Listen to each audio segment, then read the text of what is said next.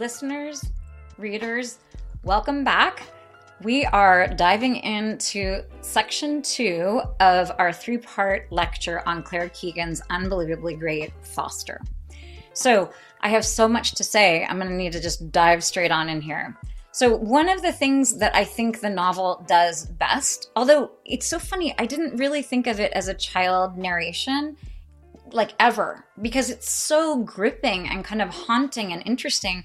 In fact, I think I read that somewhere. Um, you know, in in some of my research I was doing, someone referred to it as a child narration, and I was like, oh my god, right? It's um, you know, it, it's sort of up there with like you know uh, to kill a mockingbird or catcher in the rye. Those are the sort of titles i think of when i think of child narration. Um, in in my opinion this actually does share quite a bit with catcher with uh, uh, to kill a mockingbird but but there's a creepiness and a and a literary quality here that i found just absolutely riveting. Okay so one of the things today that we're going to discuss, we're going to sort of dive into two main things. One is the narrative voice and this this child narrative, and how uh, Keegan uses it so deftly to create this mystery and this tension and this kind of suspicion that really keeps the reader turning the pages. Okay, we're and then uh, then we're going to talk a little bit further about the mystery and about how she kind of fosters this mystery, um, and also about my uh, naivete as a reader. There were one or two parts where I was like, I don't know how I was not reading these signals better, but I, it was funny. Um, we'll get there. Okay. Uh, we're going to look at pages three and four just to dive in a little bit more deeply into this child narrator, but also into the absolute mastery of the prose here, down at the very bottom of three. In the yard, tall, shiny panes reflect our coming. I see myself looking out from the back seat, wild as a gypsy child, with my hair all loose, but my father at the wheel looks just like my father. A big loose hound whose coat is littered with the shadows of the trees lets out a few rough, half hearted barks, then sits on the step and looks back at the doorway where the man has come out to stand. He has a square body like the men my sisters sometimes draw, but his eyebrows are white to match his hair. He looks nothing like my mother's people, who are all tall with long arms, and I wonder if we have not come to the wrong house. There again, so much is happening here, and it is all, you know, in my opinion, um, a lot of it is because of the the sort of wonder and the observational. Uh, skills of this child. I, there's a lot being made of of this child as a as a um, as a, a victim of neglect, and I think that she's definitely a victim of neglect. Um, and there's some questioning in different articles about whether or not there's actual abuse happening. Um, the other novel, the one that I can never remember the name of, the one called small things like these that one uh, you know it speaks more directly to abuse of children but in this case i think you can argue a couple of different ways and i'm not sure that we are meant to know one way or the other but this child is so observant and so concerned with secrets that you do wonder in fact if this is a child who um, has seen some difficult things also very importantly, um, you know, this is 1981 in Ireland. Um, you know, I think everyone in the country had seen some really gnarly things. It, it, you know, you're in the heart of the Troubles, which began in 1969. Incredible sectarian violence throughout the entire country, and the threat of you know bombs, and you have strikers, hunger strikers who are dying, and you have um, you know neighbors against neighbors. So it, it's a country that's that's very internally torn um, you know, by essentially what is a civil war. So this is a child who is very observant in in a country that is really in a lot of turmoil, and you can see that in the prose. Okay, so it's so beautiful that she sees herself um, and she's a wild gypsy child with my hair loose so again this hair is very important um, it's about to be washed in, in, in a sort of um, baptismal scene by her new uh, mother figure but it's important too that her father is still at the wheel because there is this sense of her father as as about to escape again, but also as her father being at the wheel, her father being in control of everything. Um, and then, very importantly, a big loose hound with this coat um, is is uh, littered with the shadows of the trees. So we are associating this this hound with the shadows. Turns out this hound is responsible for the death of the child, and um, that's the big huge spoiler of of this episode. So we don't know that until the middle of the book. And yet, when you go back and reread, and this is a book that definitely rewards rereading, we know here that this this hound is very much meant it's very associated with with the shadows. Later we're going to see dogs that are black. All the dogs are barking. All of the dogs are sort of menacing. And this dog here a few rough half-hearted barks it is very significant because this is a dog you know who almost lost its life and then sweet dan was not able to shoot it um, you have a sense of this dog as really having also been through a lot um, Okay, so then the man appears, and this is important. He has a square body like the men my sisters sometimes draw. So this this square body that he has, it's very much like the house. It's it's um I don't know that we're meant to make a lot of him yet. He's a bit of a mystery. But then now, having read the whole book, there is a solidity to him. There is a, um, a, a sense of, of him as being very present and being a support for her there's the part when the the coffin is there and she's sitting on his lap and he is very much a support for her and she puts his head her head on his um, chest and he's very happy having her on his lap which made me very suspicious which is i mean that is just a sign of the times and it is also a sign of the way that uh, claire keegan is so good at ratcheting up this tension but once we've read the book we can read it in fact as a sign of support so he's this square man but um, there's this idea here of uh, her sisters drawing those. So I am arguing a couple of articles I read. One said she was between the ages of seven and nine, one said an older child. I think she's getting closer to maybe like 9, 10, 11 because of this kind of thing. She's saying her sisters draw men like that with the blocky body, which sort of gives us a sense that she's older than they are. Um, and then this idea of his eyes, his eyebrows, and his hair being white is very significant because the woman comes out and she has black hair like this child um, but her hair is is we find out later is dyed we find that both of um, the the mother and the father of the young boy their hair went white as soon as he died. So again, this black and white, this idea of um, of of this kind of um, things being black or white, in in in many regards, you know, they are kind of this black and white. Turns out they're both white at heart. They're both white haired, um, but you have this idea of of things as being one way until the child dies, and then things being entirely different but then also this idea of the secret. You have this idea of the woman dyeing her hair in a way that you know she's keeping secret the fact that her hair is totally white. Um, so then um, let's see. Oh and then there's this question of of we never know really definitively if these people are her mom's brother her mom's sister. We get the sense of the dark hair. Um, I, I believe she has dark hair. I think she says that. I might be just reading that into that. Um, you have this sense I, I i don't know that we know and i think that's part of the story. I mean i think one of the the like sort of best things one of the most um, applicable and and most um, helpful things i learned in graduate school is that if you are confused by something or if you can't quite remember a detail or if something seems overwhelming the great example is all of the different um, people in 100 Years of Solitude are all named like everyone is Juan Buendia or Jose Arcadio. They're all mixed up. And if you can't keep them straight, that is because Gabriel Garcia Marquez wants you to have an element of confusion because they are all the same generation. They're all essentially the same man. In this book, it's it's we're never quite sure who these people are because the child herself isn't sure because the child herself is um, no one has ever made clear to her exactly who these people are. At a minimum, it's not a big deal. It's not a big plot point that one of them is the aunt or the uncle. So, so you have this sense of, of her as being, again, as, of being divided from these people. Okay, um, we're going to look at page 17 and 18 to continue with the way that this, um, you know, this child narrator who is so astute and in some ways so articulate. I mean, again, the language is very spare and stripped down, but it's also very, very telling. Um, we're going to take a look at, uh, at, at the bottom of page 17 and on to 18. Um, I think that's where we're looking.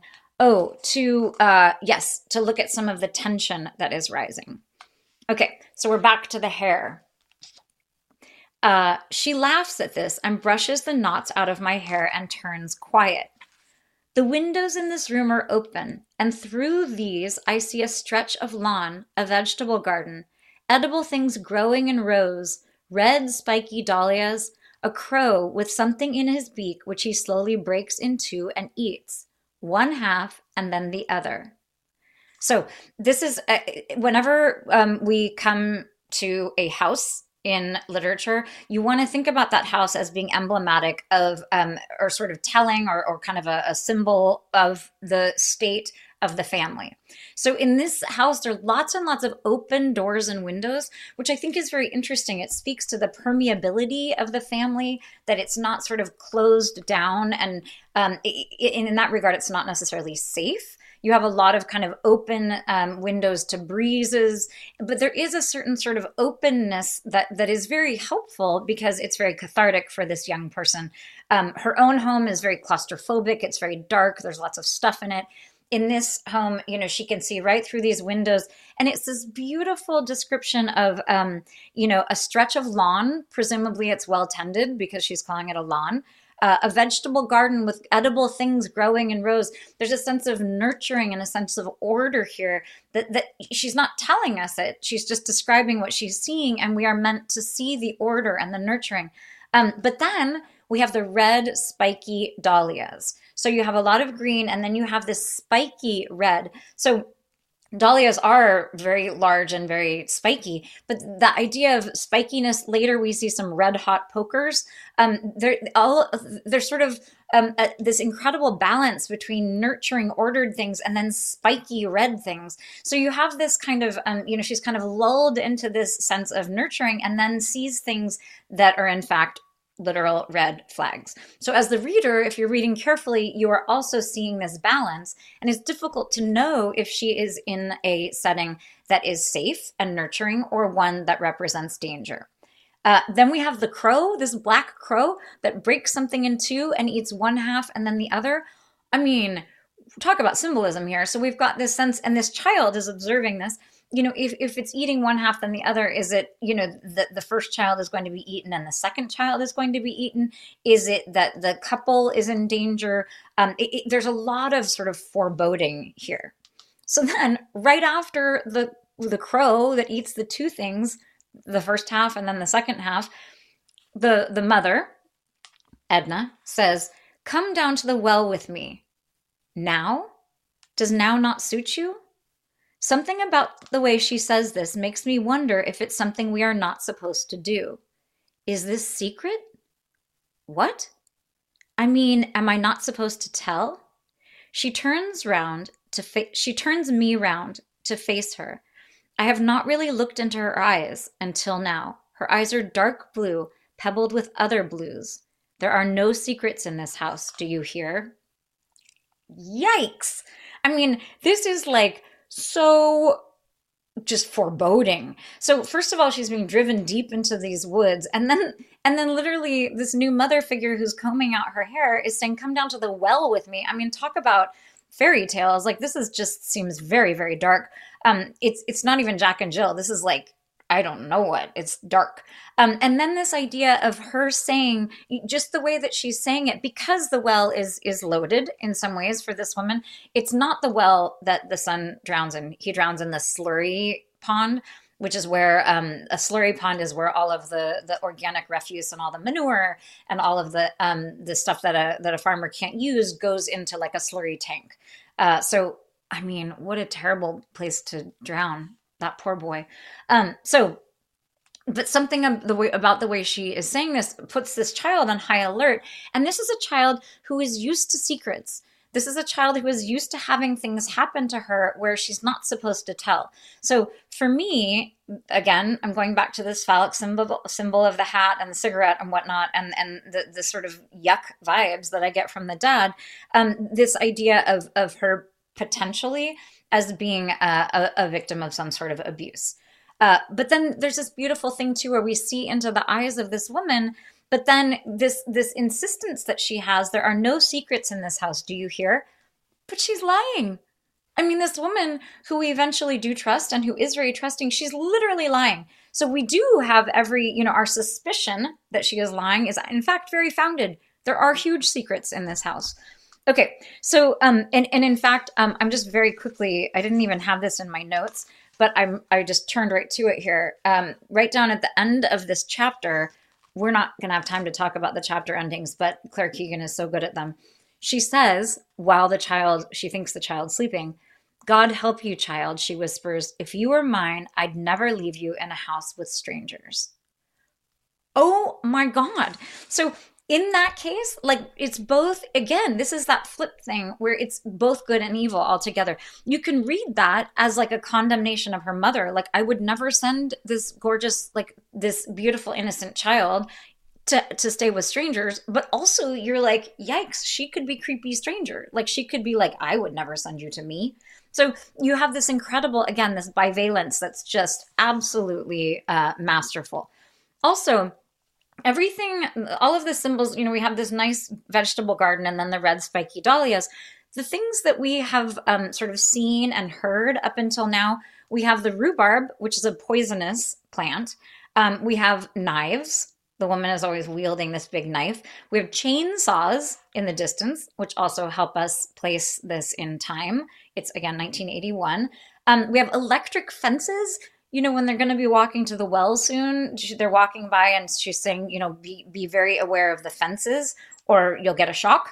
I mean, this is like oh my god this is this is not a place that seems nurturing uh, and yet in fact it, it, it is exactly that we're now going to go to page 22 to take another look at this child narrator and how um, how deftly we are we are given these signals about both the danger and the potential nurturing in this family. So on 22, they go to the well.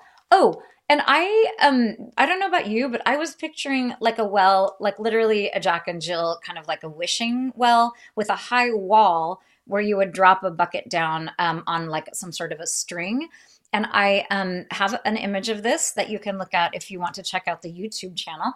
But uh, these Irish wells are sort of like a um, there's lots of stone around them, and they're these big spaces, almost like a small amphitheater. And you walk down the steps, and then the well is just like this big open kind of pond. It's like a man-made round pond, but you do go down some steps. I was having a hard time picturing her walking down into a wishing well because, in fact, you cannot do that. Okay, so um, on 22, she's at the well. I dip the ladle and bring it to my lips. The water is cool and clean as anything I have ever tasted. It tastes of my father leaving, of him never having been there, of having nothing after he was gone. I dip it again and lift it level with the sunlight. I drink six measures of water and wish, for now, that this place, without shame or secrets, could be my home. Then the woman pulls me back to where I am safe on the grass and goes down alone.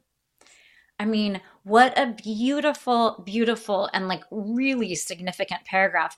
So, again, um, this is the, the dad not coming out well here. I mean, you can again all of this stuff can be read in in sort of one tone or another it tastes of her father leaving, of him never having been there. Um, again, here we have this father figure who can, this can be read both as her being abandoned by him, as if he were never there.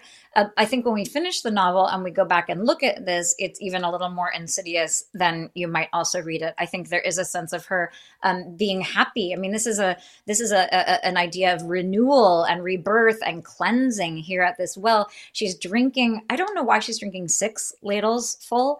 Um, I should probably do a little more research into that. I love the idea of the light. She's bringing it to the light, and it's almost as if she's drinking in the light. Again, this lightness and this darkness. Um, and and she really is uh, sort of sucked into this idea of this house already as being a place with no shame and no secrets, which to my mind uh, is saying that in fact her house is a place of shame and secrets. And then she is pulled back to safety by this woman who, this is page 22 the entire novel is what 90 99 pages long. So we're a quarter of the way through, and we're getting more and more of a sense of this woman as, in fact, being nurturing and being caring. So she pulls her back to safety, and then the woman herself goes down to gather more water. So you you have um, this is just very good examples of the way a child can explain something in very childlike terms, and it, it doesn't feel forced. It doesn't feel, um, you know, heavy-handed, but it is so incredibly multivalent and so impactful. Okay, so um, it's also one of the reasons why I think she's maybe a little bit older. I mean, she's at one point she talks about uh, when she's fantasizing about what the house will be like. She talks about lying um, in a in a room with lots of other girls, telling secrets that they wouldn't tell the next day. So there's this sense of her as being sort of on the cusp of of not adulthood necessarily, but on on sort of the, the cusp of of teenhood. Um, and actually, I don't have a place in the lecture to talk about it, so I'll just dip in right now. Speaking of dipping a ladle, um, there is that part where when she wakes up and the and the mattress the the um, Edna has a very strong reaction to the mattress and says the mattress is weeping. Um, I at first thought she got her period. So there also is this idea that her mother told her she needed to change her pants every day. So pants in um, in Irish in Ireland um, are, are underwear, and um, I think trousers is is what she calls like her pant pants. So this idea of needing to change her underwear a lot, this there's a lot of sort of attention paid to that. And then the the Edna has such a strong reaction. Um, I think you know they take the mattress down and they have it out and they in the in the um in the sunshine and whatnot. So i'm not sure you would do that if there's like a big menstrual stain there. But there is and i, I don't necessarily think she's menstruating but i do think there's this idea that that this is something that might happen. And you know you can have a period when you're nine years old. So i think you know she's in that zone certainly. But i think there is um, we are meant to believe that she's sort of on the cusp of more than um than and a lot of the times when she's aligned with heifers this idea of young fertile calves um you know cow female cows. There's this idea of fecundity and this idea of of um you know of of uh, procreation. Uh, okay, but I want to go on a little bit further about um, the mystery that we are getting, that we're setting up so deftly. So we're going to go back to page 17 and this is this kind of like taut uh, narrative you know there's the, the language is very spare but and it's again very short but a lot of tension is built up through the entire um, really through the entire thing. Once we've solved the mystery of the child there is still this mystery of you know does she get to stay? Is um, you know is her foster father a terrible dude? Is her dad a terrible dude? You know there, there are several mysteries that remain. Um, this is the part in the lecture where I'm going to talk about my naivete. So, um, when on page 17 here, this is the part where she gets the new clothing for the girl. She takes me to another bedroom past theirs, at the other side of the stairs, and looks through a chest of drawers. Maybe these will fit you. She is holding a pair of old fashioned trousers and a new plaid shirt. The sleeves and legs are too long, but she rolls them up and tightens the waist with a canvas belt to fit me. There now, she says. Mammy says I have to change my pants every day. And what else does your mammy say? She says you can keep me for as long as you like. So sad. So she laughs at that. Edna laughs at that. I mean, it is so heartrending, this book. Um, and, and that's the kind of thing that a child would say, you know, she, and she's saying it because her mother literally said those words. She overheard her parents talking and he says, what am I going to tell them? And she, the mom says, you know, you can basically tell them they can have her forever, which is so awful. But here we have her being outfitted into these clothes. And my marginalia here literally says, whose clothes? With like an exclamation mark and a question mark, which is so naive. I mean, obviously, these are the clothes of a dead child. Obviously. I mean, I think I must have known that. I think I just didn't like really clue in to what exactly we were. They're old fashioned trousers. So we are also meant to believe that Dan and Edna you know this was quite a while ago because there's there's this sense of, of enough time having passed for them to have i mean is not a brand new kind of grief um, but again it, it, puts a little space this old fashioned trousers um, although it's a new plaid shirt, I'm not sure what we make of that. Um, okay, so that was, you know, number one of the mystery. And then number two on page 24, I mean, you guys, I couldn't believe that this like was even remotely a surprise to me. So on 24 here, um, the our our our main narrator. By the way, we don't have a name for the main narrator. I should have um I should have remarked on that last time. Uh, she is nameless, which I love. I love a nameless main character. Partially, I love it because it's not, um, it, it, you know, it doesn't sort of make her like if her name were Karen. No offense to all you Karens out there. Actually, I know so many Karens and I love them all. Let me think of a new one. Her name is not um, Jerusha. Okay. So there's not, it's not like, you know, we don't have some yucky name to overcome. But I also love the fact that she doesn't have a name because she's kind of not come into her own. She doesn't know who she is. We are not her, sure who she is. So you have this sense of her as, as being nameless because she is so young. Um, at one point, he, he twice he refers to her as Petal, which both times I wrote ew in my margins because it seemed kind of gross to me. Like it seemed kind of ick and yuck, and like he was being like the idea of a petal opening, and there was something kind of like labia ish about petal. Like I just was like, ew, I don't think I like that.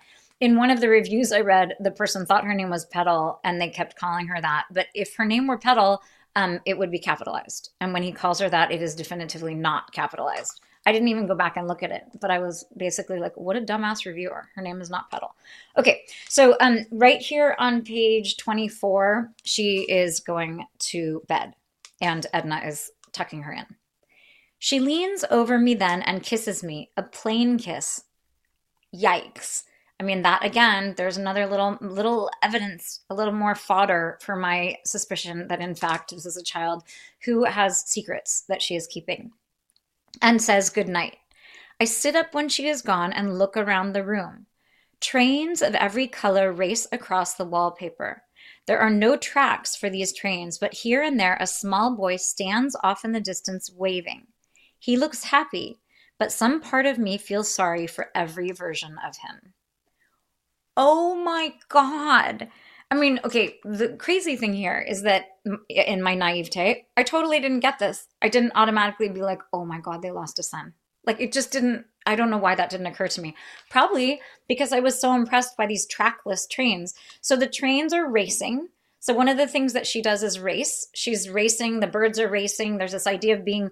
Um, she's fast. She has long legs. She can run. Um, there's this idea of her being capable of escape, which is very important um, in many different times of the of the uh, of the novel. But this idea of these trains racing in all directions, but not on tracks. There's this idea of of um, you know things not being predetermined and things being um, out of control and things moving too fast. And then the small boy, and not only is he standing there, but he's waving. Oh my God. And this idea that he looks happy, but some part of her uh, feels sorry for every version of him. So I mean, wow. Like it is you you could think it's heavy-handed. Like when I read back over it, I'm like, this should be heavy-handed, and yet I didn't know. I, in fact, I was so naive. This is the last thing we're going to look at on pages 56 and 57. Oh my lord, you guys. Okay, so up here, she's walking home from the wake where she's sitting on um, Dan's lap the whole time, which made me really nervous. Um, so up at the top here, the woman that she's walking home with, who's bringing her home to play with her children, says something about the tragedy. And then our unnamed narrator says, What do you mean? The Kinsella's young lad, you dope. Did you not know? I don't know what to say. That must have been some stone they rolled back to find you. Sure, didn't he follow that old hound of theirs into the slurry tank and drown?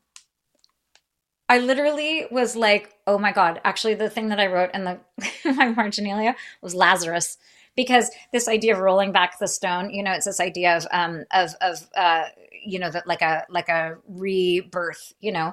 Um, but there's this idea here of um of of like also of course like like living under a rock like if you've been living under a rock they had to overturn a stone to find this young girl who hadn't heard about the tragedy of the boy um and so and then of course we find out that it's the hound. What's incredible here is kind of this like blase off the cuff way that this woman delivers this information. And also it's such a um such a shock because it's so complete in its storyness. Like when she says didn't he follow that old hound of theirs? I love the irish intonation here. Sure didn't he follow the old hound of theirs into the slurry tank and drown. So he's following the hound into the slurry tank. Um, I mean, I guess maybe the dog went in first and he went in to save the dog. I'm not exactly sure what's happening. Um, also, slurry tanks are very dangerous, apparently, because they give off a lot of um, like toxic fumes. I just don't know what the, I mean, maybe, you know, dogs love that kind of stuff, but they give off a lot of toxic fumes that can actually like make you feel woozy. So who knows what exactly happened. Again, another mystery, but you have this entire story here that is so tragic. The kid drowns. It's in a gross slurry tank, and also that it involves the dog, which is just heartbreaking. Um, and then um, let's see, I wanted to go down to part B here, over across the way. This is more about the mystery. And you know the pair of them turned white overnight. What do you mean? Their hair, what else? But Mrs. Kinsella's hair is black. Black? Aye, black out of the dye pot, you mean, she laughs. I wonder at her laughing like this. I wonder at the clothes and how I'd worn them and how the boy in the wallpaper and how I'd never put it all together. And I wrote, the reader didn't either, which I don't know, maybe you guys didn't see it either, but I like I in retrospect it seems so obvious to me. Soon we came to the place where the black dog is barking through sorry, soon we come to the place where the black dog is barking through the bars of the gate. Shut up and get in, you, she says to him. It's a cottage she lives in, with uneven slabs of concrete outside the front door, overgrown shrubs, and tall, hot red pokers growing out of the ground. Here I must watch my head, my step. So we have her entering a different home. Again, this idea of having to watch her head makes me think that she's quite tall, um, unless she means she has to like keep control of her head. But she's a young enough child, and the prose is so straightforward. There's almost no metaphorical. I mean, there's tons of metaphorical stuff and, and, and figurative language in our interpretation, but it's not, the child is not meaning for us to interpret these things in those ways. Um, so this idea of, of, again, these red hot pokers that are, and the concrete slabs and the idea of having to watch her head and watch her step, um, all of these things, I think she means literally. And yet again, we have this sense of real threat, not to mention the dog, the black dog uh, barking at the gate. Okay, so um, and and here we have this black and white. The black and white image is continuing. So here we page 56 the mystery is solved for us you know one of the mysteries. But again you have these continuing mysteries this idea of um, what you know what kind of secrets do we have at home? What kind of secrets do we have in the house where she is now? And we again are pretty suspicious still. Um, i'm very suspicious of john but i'm also suspicious of dan like how he's making her run all the time. I was like, maybe at some point she has to run away from Dan. You know, it's like a John Irving thing where they're always practicing the thing that at the climax of the novel is what saves everybody. Um, but there's also, um, you know, all the suspicion of her own parents. So we have kind of resolution of one mystery, and yet it kind of proliferates into all of these other mysteries.